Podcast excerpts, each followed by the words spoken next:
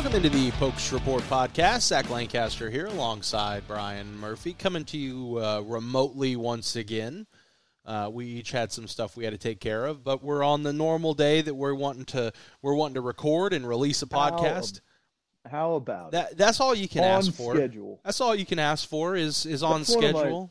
It's one of my favorite, funny to me sayings that you'll hear uh, broadcasters say on the the offense wants to stay on schedule, which is like you know positive plays. No crap. That'd Yeah. be like that's like saying you know the pitcher wants to stay on schedule, wants to throw more strikes than balls. Is that That's is that how that works? Yeah, Wow, I had that's a that's always a funny one to me. I had no idea. Have Um, you caught up on your sleep since the No. sleep deprived weekend? No, not at all. Um, so the game ended what one right around one o'clock, give or take, Yep. and that's Yep. that's what TD wanted. That's what Dorado wanted. Uh, start their pr- post game about one. Um, well, the problem with with road games is that the post game for radio is mostly recorded. So like they get that done pretty quick and they do so because the team is trying to leave the stadium as quickly as humanly possible to get to the airport Sure. to leave. Well, Gundy is going to go Gundy's going to be at the podium anywhere between 10 and 25 minutes after the game like he would uh, for a home game. On it maybe a little bit quicker to be honest, but it's Yep. only going to go like 12 to 19 minutes long. And then as soon as Mike's done, by the, by the time he's done and they bring in coordinators and players, the locker room is like 90% cleared out. And then by the time that's over, they're all on the bus. Like I like Kansas State last year, we're talking to players and as soon as we're done interviewing them, they're like the last guys on the bus and they're going to the airport. Well, also on the bus is media relations. So they're trying to process post game on the bus in the airport and they're trying to upload it to the Google Drive. Well, the game ends right around 1 and I don't think they got I don't think it was on the Google Drive until like 220. And so it takes Wow. 4 to 6 minutes to download, um 4 to 10 minutes to process and then you're looking like 4 to 10 to upload. I was in bed by like 3:15. Mm. But by that time, you're at the point where you're too tired to sleep. So I laid in bed for like four, and I'm like, first of all, I'm on the tail end of like the adrenaline of watching and covering a game, Sure. and then like I laid in bed for probably an hour before I finally fell asleep. It was it You was did- miserable. You did a fantastic job on the Pokes on Pokes report, keeping up with the chat, responding to people. You did a good job. I appreciate that. I wish more people would join in. Um, I understand home games. You know, people are either they're at the game or they're at a bar or whatever. But road games, everyone should be in the chat. So for those of you that don't know, if you're listening to this, pokesreport.com, I run a game thread. Uh, it's score updates, injury updates. Uh, we got a, I got a, a, a live, constant discussion going on in the comments section. We're talking plays and we're talking performances, which is what we're going to get into here uh, because I don't know if I've seen a worst first half performance from an offense than I did on Saturday. And I and I, and I'm going to try to be fair because the passing game wasn't horrible. It wasn't great, but it wasn't horrible. But a couple of sacks and a couple of bad plays, and all of a sudden you go into halftime with zero rushing yards. What in the world was that? And I don't know if I've ever seen a better second half defensive performance. Yeah. I, well, it's funny because uh, we're I'm sitting in my I'm sitting in my furniture showcase lazy boy, and uh, I get a message from I'm getting a message from Brian, and it is 12:50 a.m. on Saturday. Another Jim Knowles second half shutout. Another one. They yeah they they get named that. By I'm gonna give you- Nardo- when I- you go seven. I'll give Nardo some credit, but I didn't I didn't expect that. I mean, that was I, Yeah. I Arizona State's not great, you know, and, and we knew that going in. We knew they weren't going to be good. Uh, there were some moments where you're kind of scratching your head, but I think it was more OSU struggling to get the ball going uh, or make stops on defense. But I never anticipated a shutout in the second half. and really it was it was a shutout most of the second quarter as well Mhm. um, so it was more than 40 minutes of shutout. I was going to say, didn't football. they didn't they score that pretty early on in the second quarter? I think they did. Yeah, I can look that up real quick. Uh, I've Um, got the scoring right here. They scored. Uh, they scored less than five minutes into the second half, into the second quarter. Yeah. They scored it. Uh, it was a that was that 55 yard uh, touchdown pass from uh, Rashada to Badger. Uh, it was Yeah. 10:07 left Well, in the second. And quarter. really, there were there were only so the the drive in which they scored to go up 7-0, um, that that one kind of had you scratching your head because they just did whatever they wanted down the field. Yep. I mean, they were running left, running right. Skattebo uh, was was doing whatever he wanted. It was a little troubling that it took us until mid third quarter to figure out, dude, he's not going to pass out of that. So run 11 at him because and if he does pass like clap your hands and say hey good job thanks but I think when you look at that, that, was a, that was a little concerning I think that but then the, offense. the 65 yarder and that like that was it was the, that one drive yeah, and the 65 yard play I think I think when you look at that offense, the longer they're together, the more they play. I think Arizona State like they'll they'll be good when they get to the Big Twelve. I, I don't know how good, but they'll be better than they Yeah. were when they get to the Big Twelve. But you you talked about second half shutout, and this is th- there were a lot. I, the the game was more disconcerting because of the offense instead of the defense. yes But when they scored, it allowed you to be frustrated about the defense. So you start the and these are this is Arizona State's drive chart. So the first the first drive they had was three plays, seven yards, and a punt. Mhm. The second play or the second drive was eleven plays, seventy seven yards, and a touchdown. Mm. And then there was a three and out for negative three yards and a punt. And then they scored a touchdown, four plays, seventy five yards. Uh, let's see, I think a minute and fifty one seconds was that was that scoring drive. And that was the that was the one that started on eleven fifty eight in the second quarter and ended at ten oh seven. Now this and they got the two point conversion on that one and they got the two point conversion to go up. What was that? Fifteen to seven, I think is what it was. uh-huh. And then they had one, two, three, four, five, six, seven, eight more drives. So the the the next drive started at 7:41 in the second quarter. Turnover on downs, 10 plays, 22 yards.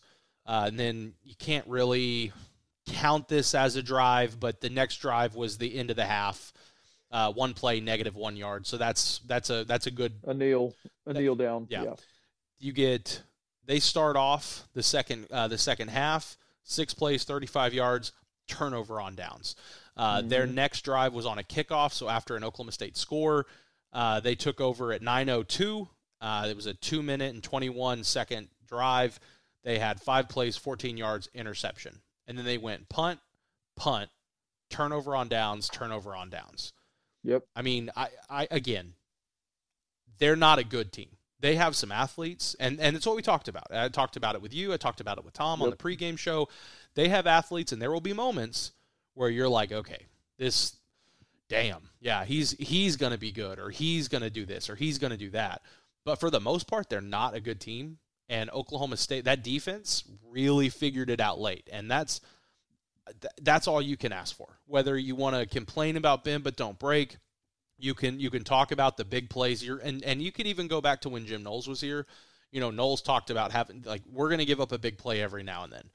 And again, Sure. I'm not saying that this defense is going to be as good as they were in 21 because you're not going to play a team like Arizona State every single week. But if that's the second half performance that you're going to get while only allowing 15 points in the first half or less, I'll take it every single week because that defense Well- is going to win you games.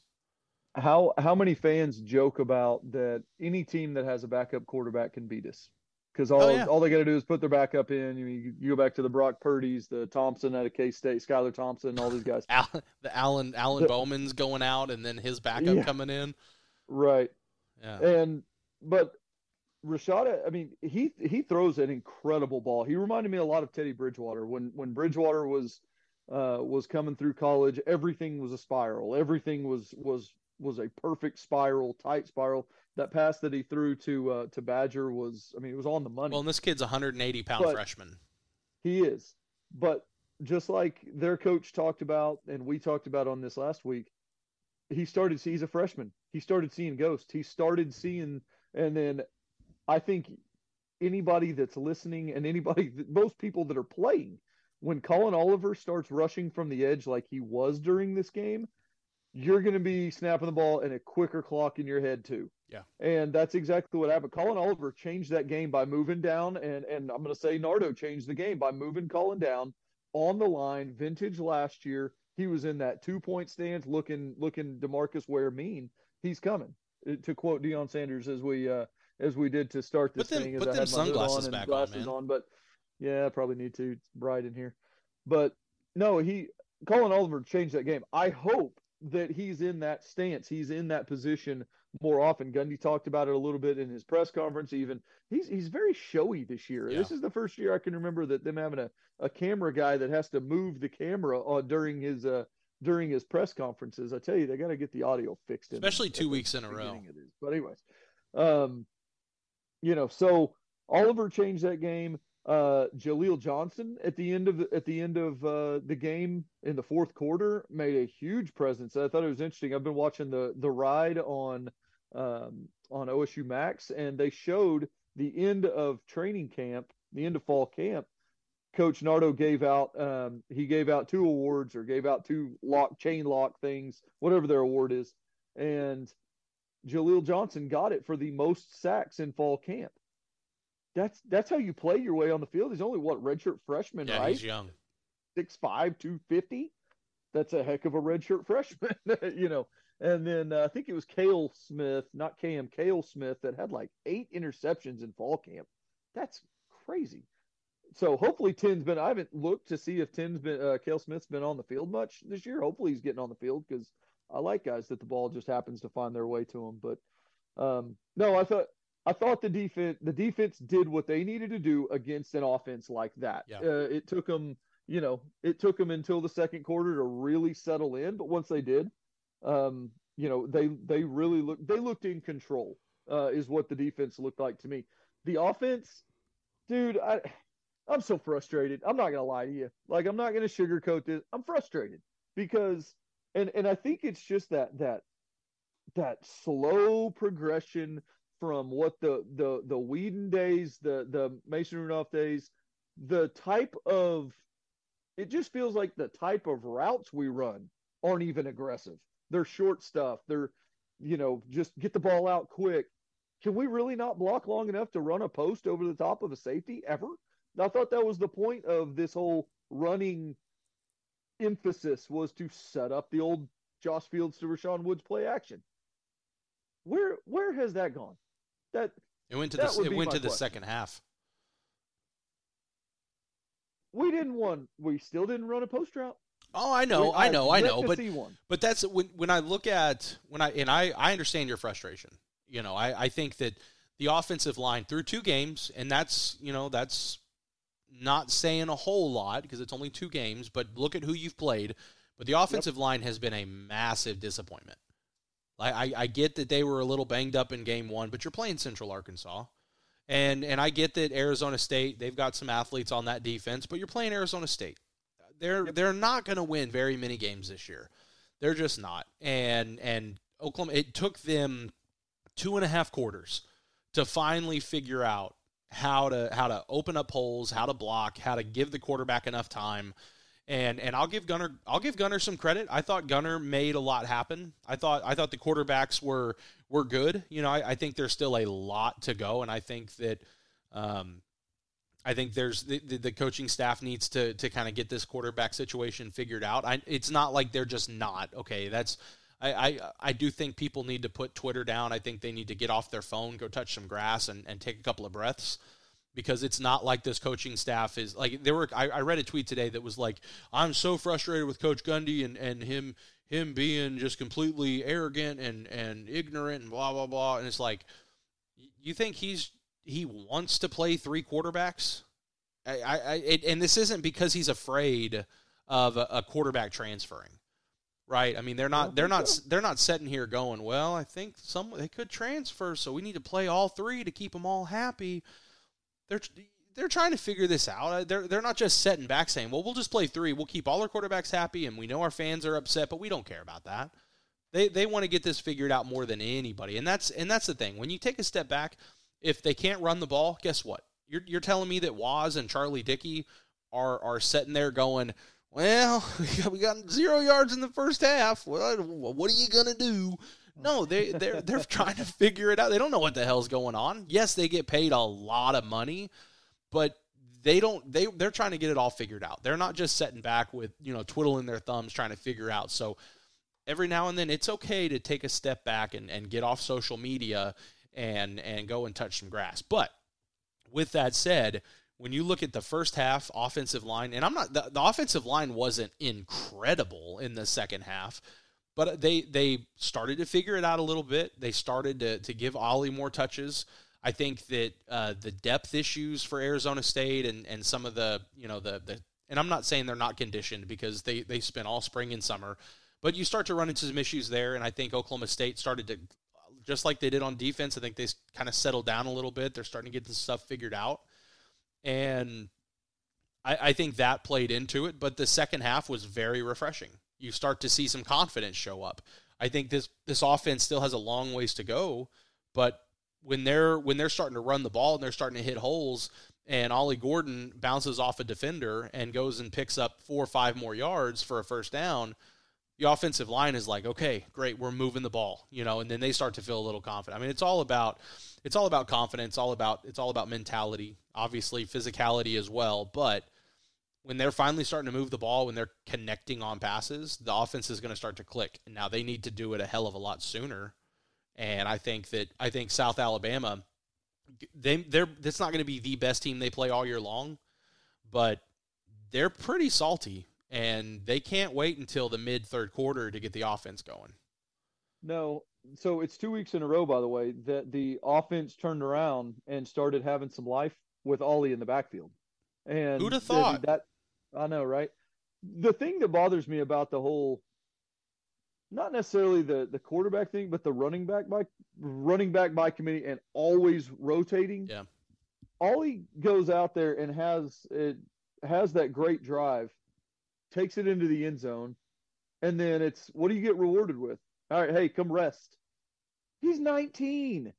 He'll be fine. Yeah. Run, you know, it, I think that you you establish you have to establish enough trust in these guys. Wozniak talking to him that he goes back out there that uh, you can read body language and and also you have enough trust in them that they'll know when to say hey get get my next guy the, these 11 know, touches are, are a little too much i need i need a couple off yes something i mean i, I don't know i, th- I think there we always hear gundy talk about riding the hot hand with the running backs and and you know well if a guy gets in there and and really start is the is the hot hand maybe we go a little longer with him it hasn't proven he hasn't done that. Yeah. I mean, because you know, even that game, uh, the first game, Central Arkansas. Now, all he had the 43 yard run called back. They hand it straight to him again.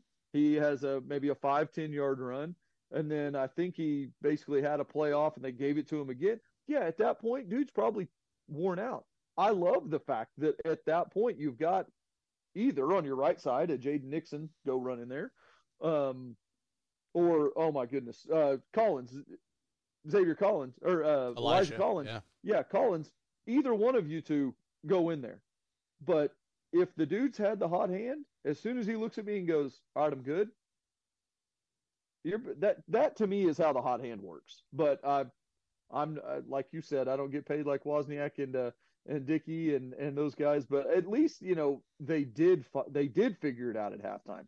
Robert came out uh, and was talking to Hunziker and Holcomb on the radio and said, he goes, guys, it was a it was a really short defensive coaches meeting, and then they were giving it to the players. He goes, I didn't see the offensive coaches talking to the. They were in their meeting trying to figure it out. And sometimes I think that's what you got to do and go, guys, get back out there and stretch. We'll talk on the field. You know, we have communication ability. So um, you know, I, I'm, I'm with you on it's got to start faster. It's got to and, and, South Alabama. We'll get to this here in a little bit. I've got a, I think we've got a pretty good breakdown on on South Alabama, but where where there's they have SEC size on the offense and defensive line, so you're not going to be able to push these dudes around. Do they have the SEC strength? We'll see. Do they have the speed? Probably not. I mean, there is a reason that all these guys have transferred from an Ole Miss, from a Kentucky, from uh, the there weren't any Alabamas on the offensive and defensive line, but from those schools to a South Bama, there's a reason. We got to figure that out in the game. Yeah, and they return they return a lot of starters from last year. You know, I, I think they if you if you went through college football, I think they return uh, more than quite a few, and that's uh, they're they were a pretty salty team last year. They're again they're not Oh, going to yeah. they're not to be the best team that Oklahoma State faces all year.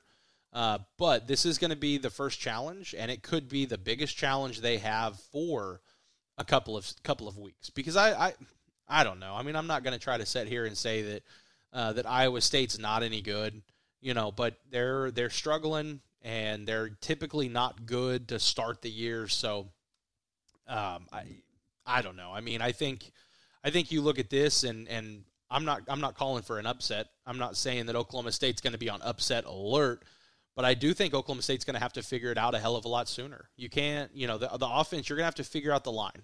You're going to have to figure out the quarterback. Whether it's uh, all right, you know what, we're gonna we've sent you know Rangel out there and Alan started a game. Well, guess what, Gunnar, you're gonna. I've seen a lot of those theories on Twitter. We're gonna put Gunnar out there. You got to think it's it's based on tr- trend. It's Gunnar and then Rangel and then Bowman. Yeah, Um, and and, and and if that's the case, like I, I'll give Gunnar a lot of credit. I thought Gunnar has played a lot better than than I gave him credit for going into this year, and that's not because I didn't think he was going to play well, but honestly, I didn't think he was going to play because you've got Garrett Rangel who has has played really well throughout the you know his snaps.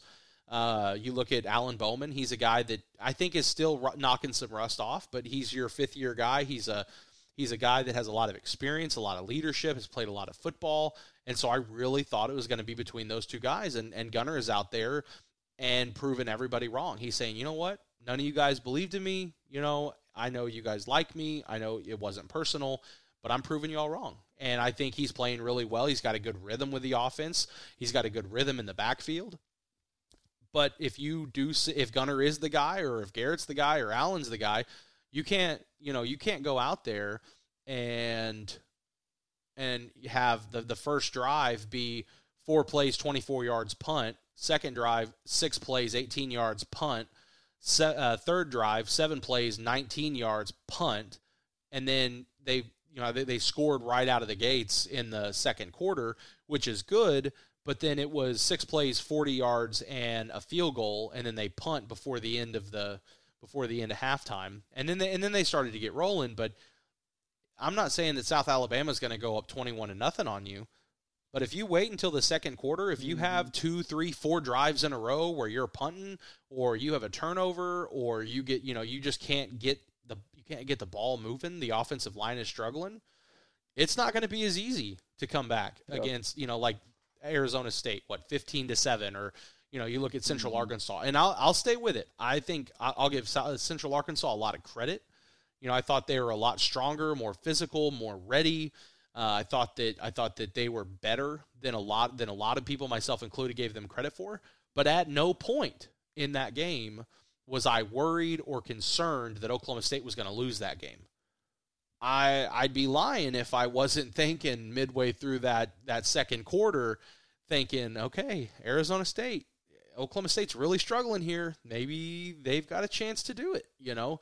And then the third quarter happens, and I'm like, okay, I, the defense is not going to allow points. Mm-hmm. OSU's going to win this ball game. But I don't know if that's going to be the case against. You have to get going early against South Alabama, and you can't let up.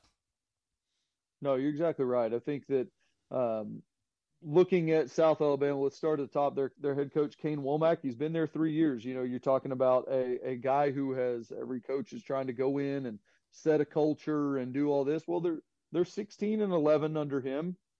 They're winning games. Um, you know, they just played this year. They've played Tulane, which they lost at Tulane, and then they played uh, they played Southeast Louisiana. So whenever I went back and and was was watching watching highlights, watching some film, watching how players play, the Tulane game weighs more than than uh, against a Southeast Louisiana For who's sure. not gonna they're not picked very high in their conference. So they go in there and against Tulane, their quarterback they they get sacked five times. So you can so Collin Oliver, Jaleel Johnson, those guys, Kirkland, those guys on the defensive line have to know that hey, it's game on getting to the quarterback this game. Carter Bradley is their quarterback. He's a solid quarterback. He's not flashy. He's not. He's kind of a pocket guy. I think. Um, I was looking at his longest run in his career is like 18 yards, and most of the time it's between in a game it was between six. You know, it's kind of a a wide open scramble sort of deal. Oh, you guys forgot about me one play, that sort of deal. But he's not a designed run guy. Um, this isn't going to be something where we have to devote a linebacker to the quarterback for containment. Um, I think that our pass rush will give him fits. Now, are you gonna are you gonna make him see ghosts like like a freshman? No, probably not. But he's gonna have to get the ball out quick, which is Major Applewhite is their offensive coordinator. His thing is West Coast quick passes, completion. So we're going to have to press. We're going to have to be up on the line, um, eh, on the receivers, in which Caullin Lacy is their number one receiver. He's 5'10, 190. This guy's he's he's fast, but he's not 4'2 fast. He's not some Tyreek Hill that you gotta uh, which hooked me up in fantasy this week, by the way. Uh, but he's he's not going to be he's not going to be somebody that's going to take the head off of your defense. They had an 84 yard touchdown this last week to him. It was a six yard pass in the air. It was a crossing route. He just happened to be wide open. Um, their number two receiver is probably out. Uh, Devin, I don't even know how to say his last name. Voisin, V O I S I N, Voisin. I think so. Um, you know, so he's out. They've got kind of a three three headed monster at running back. La'Damian Webb is their is their big guy, is their starter. He was preseason first team in the in the conference, uh, but he's still, according to things I was reading on him, he's still getting. Uh, he's kind of on a pitch count, like like pitchers. Um, he's trying to work into a full game. He had some off season surgery, so he's he's getting back in it. They got Kentrell Bullock that's behind him and Marco Lee Jr. So they're a little bit running back in the same situation we are, where it's just kind of hey, next man in there. Um, well, and I'll be I'll be curious to see if they have Webb on that pitch count because you know you look at, at their their leading back Braylon McReynolds breaks his clavicle, has surgery this past yep. week or this week, so yep. he's out for the quote unquote foreseeable future, you know, and then possibly the season, and and that's from that's from Wommack earlier today. And so I, I mean, you look at you look at Webb, and I'll be curious to see if they have him on on that on that pitch count because he's a guy that you're going to absolutely need to be successful. I, am not saying like 25, 30, 30 touches or anything like that, but that with with McReynolds being out, I'll be curious to see about Webb. Now, what what's what's kind of fun? They have a lefty field goal kicker. You don't get too many of those. Diego Guajardo Okay, so he was second team. He's been second team. He's been he's been a fine kicker. I'm not saying anything, but the interesting thing, I started thinking, and I asked my buddy Jay. I asked him. I said, "What can you remember a lefty kicker? He remembers this stuff way better than I ever do. Do you remember a lefty kicker at OSU? And he started going back. No, no, no. We haven't had one in a long time. So I put it on Twitter to Hunziker and Robert Allen and and Larry Reece. And then I had to I had to include Doug Shivers. If anybody doesn't follow Doug Shivers, you got to look him up. He he puts um I'll, I'll find his his uh his handle uh at, okay Casdas C A S D A S 29 he posts a lot about a bunch of old antique um, Oklahoma State stuff anyways I included him he was the one who came up with it Kevin Godfrey 1981 to 1984 doing a little bit of research on Kevin Godfrey for fun. A little digging. He uh, apparently his thing, he was the kickoff guy.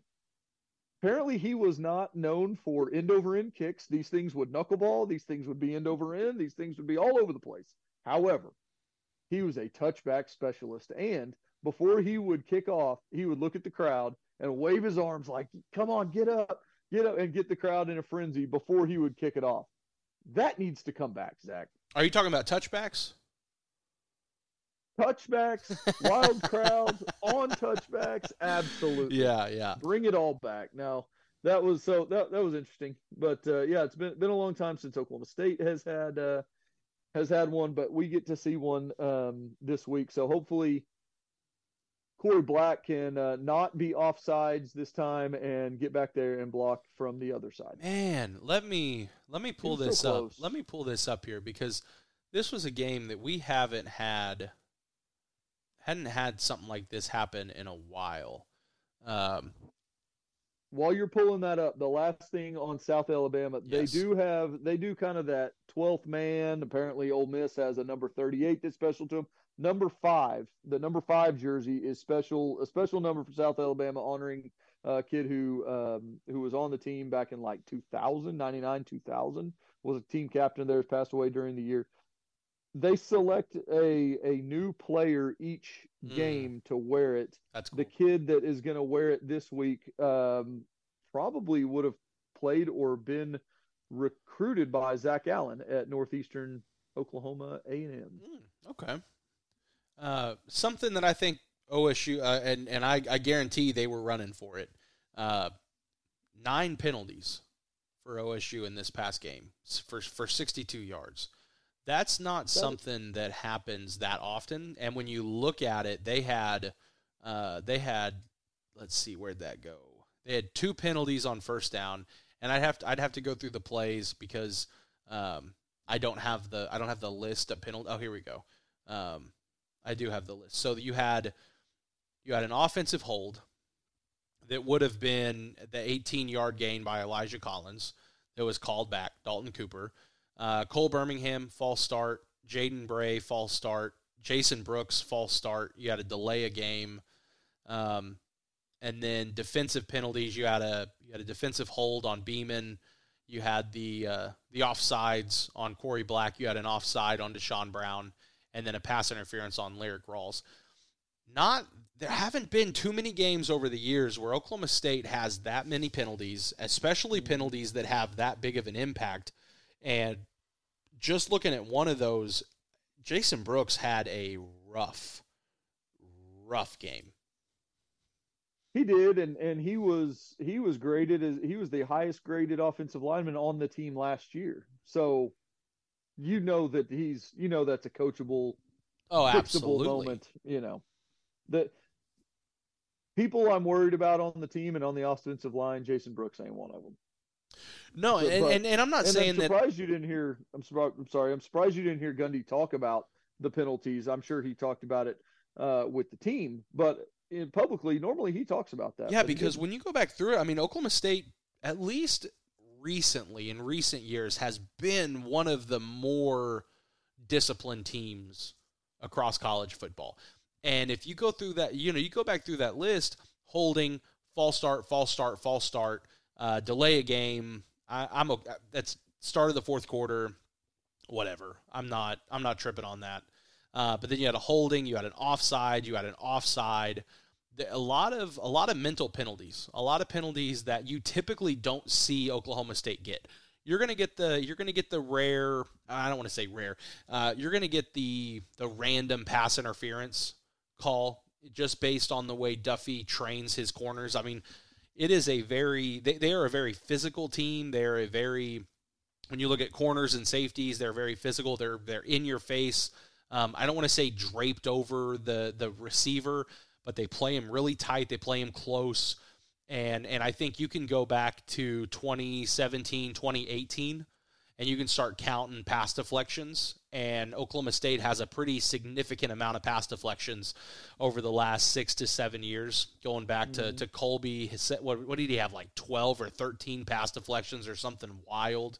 Way back in the day, I think he had that. The Iowa State game up in Ames was like six, like five or six pass deflections. So that's the kind of th- those are the kind of the, the the penalties that you're gonna see typically from an Oklahoma State team of pass interference just because they play so tight. But I, I don't think you're gonna see too many penalties in this upcoming game, at least like that, mental penalties. Yeah. Um, how about Alex Hale? Drilling one from over 50. Yeah, was it uh, 52? I think is what. 52, yeah. Yeah, career his, uh, career best. And and what's interesting is is we thought going into the year that the long field goal guy could be Logan Ward because Yeah. of the the leg he's got. Ah, he can boom. it. Um, he can, but it seems like it sounds like maybe if we had to go for a 55 plus to win a game or something. But seems like he's the uh, he's just the he's the kickoff guy right now. You know, backup kicker, I'm sure. But um, and then Wes Paul. Whoo! Yeah, that, ball's still in the air. Yeah, that that kid. Yeah, he flipped the field. It. So that that's fun to fun to watch. But well, uh, it's something that I want. It's something that that Oklahoma State fans have been, fr- and I want to say frustrated in the sense that the the kicking game hasn't been good. But when you go back to when you go back to the Dan Bailey days, you know, I mean, you, Oklahoma State has traditionally had really good punters and really good kickers. And there's been a there's been a few games where you know kicks have been low and kicks have been wide and uh, over the last five to six years, the kicking game hasn't quite been as strong. But it seems to me that the last couple of years and moving forward, that it kind of seems like they're getting back to the the ways of old when it comes to the to special teams. So I, I think that's pretty special. Yeah, I think so. Up this upcoming game, the thing that I'm most kind of interested to see is how Applewhite's dink and dunk West Coast offense, high completion percentage. That's what that's what he's all about. Versus Bryan Nardo's. Yeah. You know, if you want to call it a bend but don't break, well, those two, those two kind of play hand in hand. If a guy wants to keep it underneath, typically your bend but don't breaks guys will go, okay, go ahead. You know, see if you can complete ten passes down the field. You know what frustrates fans more than anything? A long drive.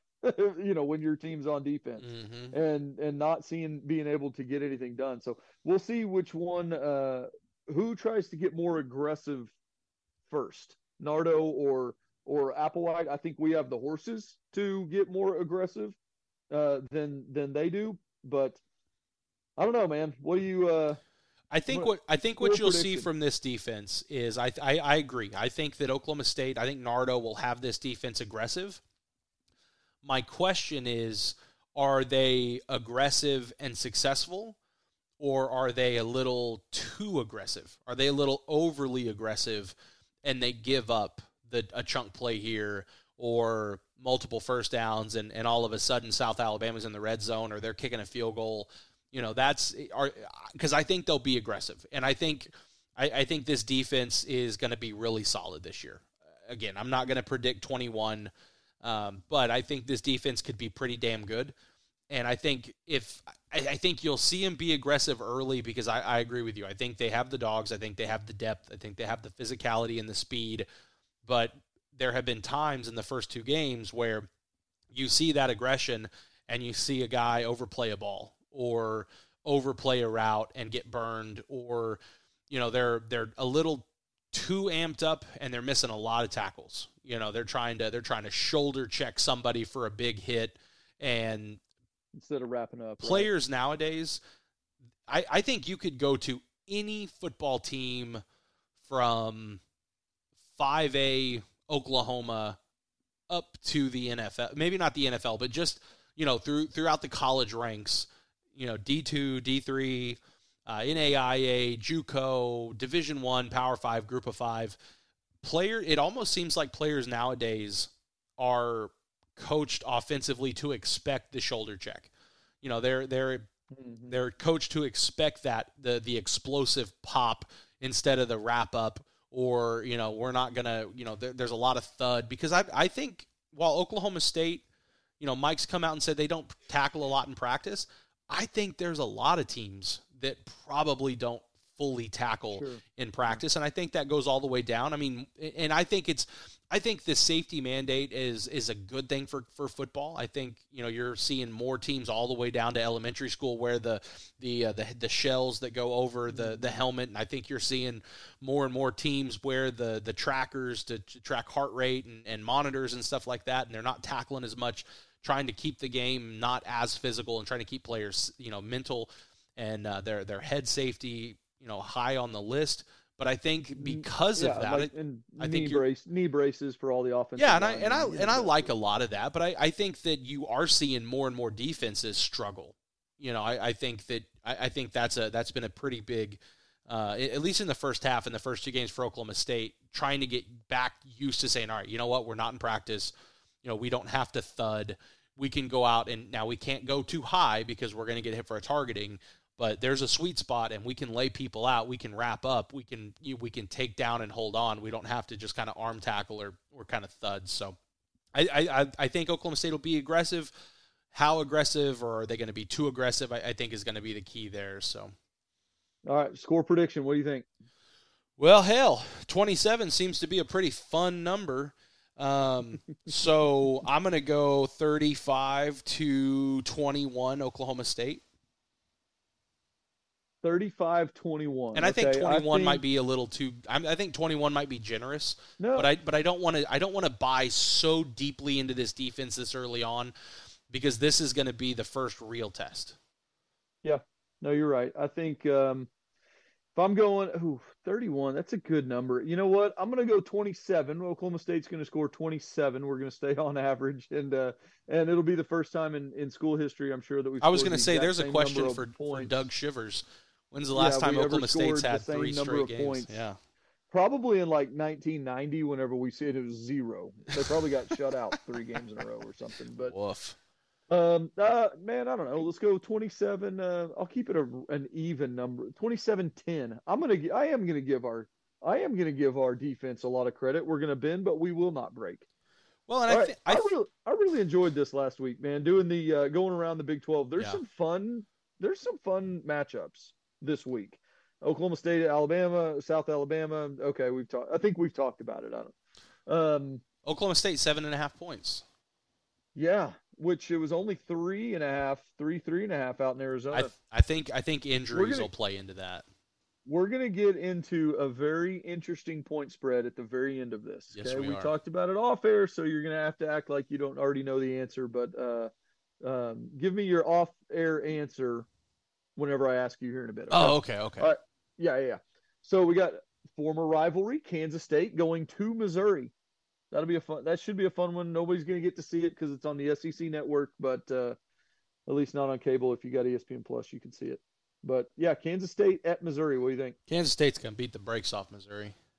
Okay, Missouri uh, two and zero, oh, but who have they played? Anybody? Yeah, but Missouri's a, Missouri's the home team, and they're five point dogs.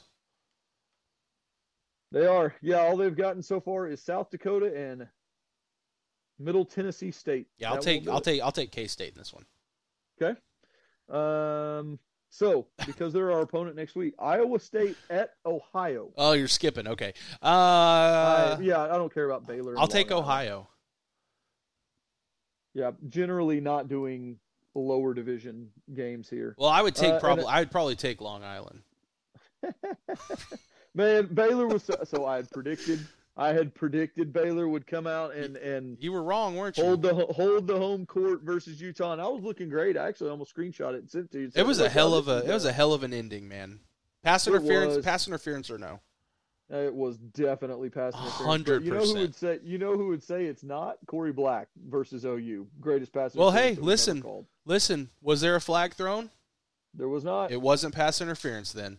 No pass interference. Uh, OU at Tulsa, don't care. But I will say this: I went to the SMU SMU tailgate because I've got uh, my uncle uh, works for the department. Uh, my parents both went there. Dad played football down there. It's uh, my mom's whole side of the family. My grandfather was a Methodist preacher. Listen, I've got three favorite teams, Zach. I've got I've got OSU, I've got SMU, and anybody playing OU. Well, fun. So I had two. I had two teams playing. You know, playing at the same time. Well, I, will buy into that because I am a member of the Stillwater First United Methodist Church. So there you go. There you go. So yeah, they. You know, walking to the tailgate, I had to help the owner of the Kansas City Chiefs, Clark Hunt. I had to help him find the tailgate because he was walking through this parking lot. Mm. I had blue on. He had blue on. He goes, "Hey, you know where the tailgate is?" And I was like, "Yes, I know who you are and where the tailgate is. Come with me." And uh, so me and just a billionaire walking through the parking lot. No, no big, deal. No big deal. Um, but uh, yeah, so OU will OU will run through Tulsa. Yeah. Um, I thought SMU exposed a few things uh, for OU, and OU loves to get those third down penalties, idiots. But they because uh, you know on third down, why don't we get a penalty and give them a first down? Why not? Great idea. Why not? Uh, Miami of Ohio at Cincinnati. Mm, I'll take Cincy. Yeah, Cincy's going to roll in that one. BYU at Arkansas. It's very that's an interesting game. It is, but Arkansas is playing at home. If it were if it were at BYU, I think they'd have a better chance. So I'll, I'll take Arkansas, but I'm not gonna I'm not counting BYU out. I don't think it's gonna be like this obliteration or anything. I, I think they'll be in it, but I'll take Arkansas. Don't they pit? Don't they call Pitt West Virginia the backyard brawl? I think so. Yeah. Isn't that what it's so. called? Anyways, it's it's at West Virginia. Pitt's favored by one.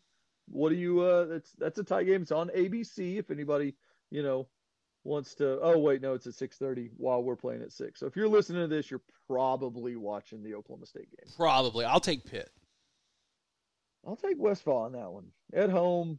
Night game, night games in in West Virginia. Wild. Yeah, that's cool and all, but I have of, about a lot of Yuengling going that, around. That's cool, but I well, I was going to say moonshine, but um, I got about yay much confidence in in West Virginia. That's a zero for anybody that doesn't see the uh, the Zoom. That's a that's a that's a big odd. So I'll take I'll take. Why, Wyoming at Texas is going to be a blowout. Yeah, I know um, Wyoming. Texas man. going into Alabama and doing what they did. Wolf. Yeah, I'm not.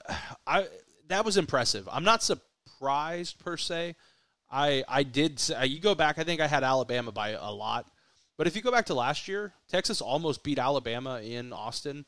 Um, that's a big game. Texas does have athletes. You know, I'm not gonna. I'll give them a lot of credit there. They recruit well. They got good athletes. Um, so they'll they're, they'll they would have got up for that game. I, I think that I, I, think Quinn Ewers is, is pretty good and, and they'll they'll be really tough to beat. But I'm not super surprised. Watching Quinn Ewers and that Texas offense is what led to my frustration of our offense because sitting there watching that you think about going into into Tuscaloosa, into Alabama. Man, that's going to be that's a tough defense. They yeah. hang their hat on defense there. And then you watch Quinn Ewers just throw all over the top of them, just going over the top whenever he wanted, dropping dimes left and right, end zone in the field. It didn't matter. He really looked good, and that's that's scary for the rest of the Big Twelve, honestly. Yeah. TCU at Houston. At Houston, mm. who just lost the battle of the city of Houston yeah, to Rice. Yeah, wasn't close either. Um, I think TCU struggles. I think I think Houston struggles. Um, it was close. It was 43-41, by the way. Yeah, they came in second they, overtime. They came way back. Um, yeah, second second overtime. I think I, I think I would take I I'd take Houston. I, I think the I think they're at home. Uh, yeah. I think they I think they got a lot of momentum uh, coming off that coming off that game. I know they you know I I would. I'll take. I'll take Houston. I, I think. That, I think they'll be pretty amped up for this. So Houston's quarterback Donovan Smith is that the kid from Tech? Is that I the one who was? So yeah, he was the one from Tech, huh? I think so. Yeah, I'll take. I'll take Houston in this. Even without. Yeah, so, even without Smith, I'll take Houston. Interesting, we'll get to Houston later on this year. But Donovan Smith, 40, 24 of 42. That's a lot of passing attempts. 24 of 42, but also 16 carries, 16 rushes for 57 yards. Yeah. He he is the offense. No doubt. And uh, all right, last one. Kansas at do you say Nevada or Nevada? What how do you say it? Depends on my mood. all right, Kansas at Nevada. Uh I'll probably take Nevada. What do you think the point spread? I'm just kidding. What I would take Kansas. The point spread might be. Oh, well, so was your, what was your guess? Seven. It was. Se- I think it was like seven or seven and a half. Seven it is, is what it was. Kansas by 28 and a half. Yeah, and I'm not surprised. Um, be- uh, I th- because when I you, am. Well, my the reason I'm not surprised is when you look at how Kansas has started the last two years. They're two and zero. Oh, they're playing well. Nevada's not that good of a football team. I get that it's at home for for Nevada, but I would. I, I think when you look at how Kansas is as what Leipold has done for that that program, how they play really well early in the year. If they can stay healthy, I think they'll beat a couple teams they don't have any business beating. Uh, maybe that Texas Kansas game this year is going to be a hell of a lot of fun. Who knows? But you know, maybe I am surprised a little bit that it's. Oh, they're not even playing Texas. Oh yeah, they are. There they are. That's uh, it's the the thirtieth. But I, I think I'm surprised by the just how large that spread is 28 points but i'm i'm yep. not surprised that kansas is favorites uh, like i said I, I picked seven points and i thought max would be like 12 but this is uh, yeah, this is pretty crazy. I don't know if they'll win by 28, but I I'll, I'll take KU for sure. Well, that sounds good, man. That's the that's the Big Twelve. That is the Big Twelve. You know, we left out a couple teams because they're playing a couple of scrubbers, but we've yep. got uh, we got Big Twelve play starting up here next week, and some some are starting now, and you're fixing to start seeing uh, the the new Big Twelve and the old Big Twelve. You know, T- TCU and Houston. I think it's going to be a lot of fun. Uh, we'll really get into it next week, and certainly looking forward to seeing what this game's all about this week in Oklahoma State and South Alabama. But that's going to do it for the Pokes Report podcast. We'll uh, we'll talk to you next time here on PokesReport.com. For Brian Murphy, I'm Zach Lancaster. This is the Pokes Report podcast.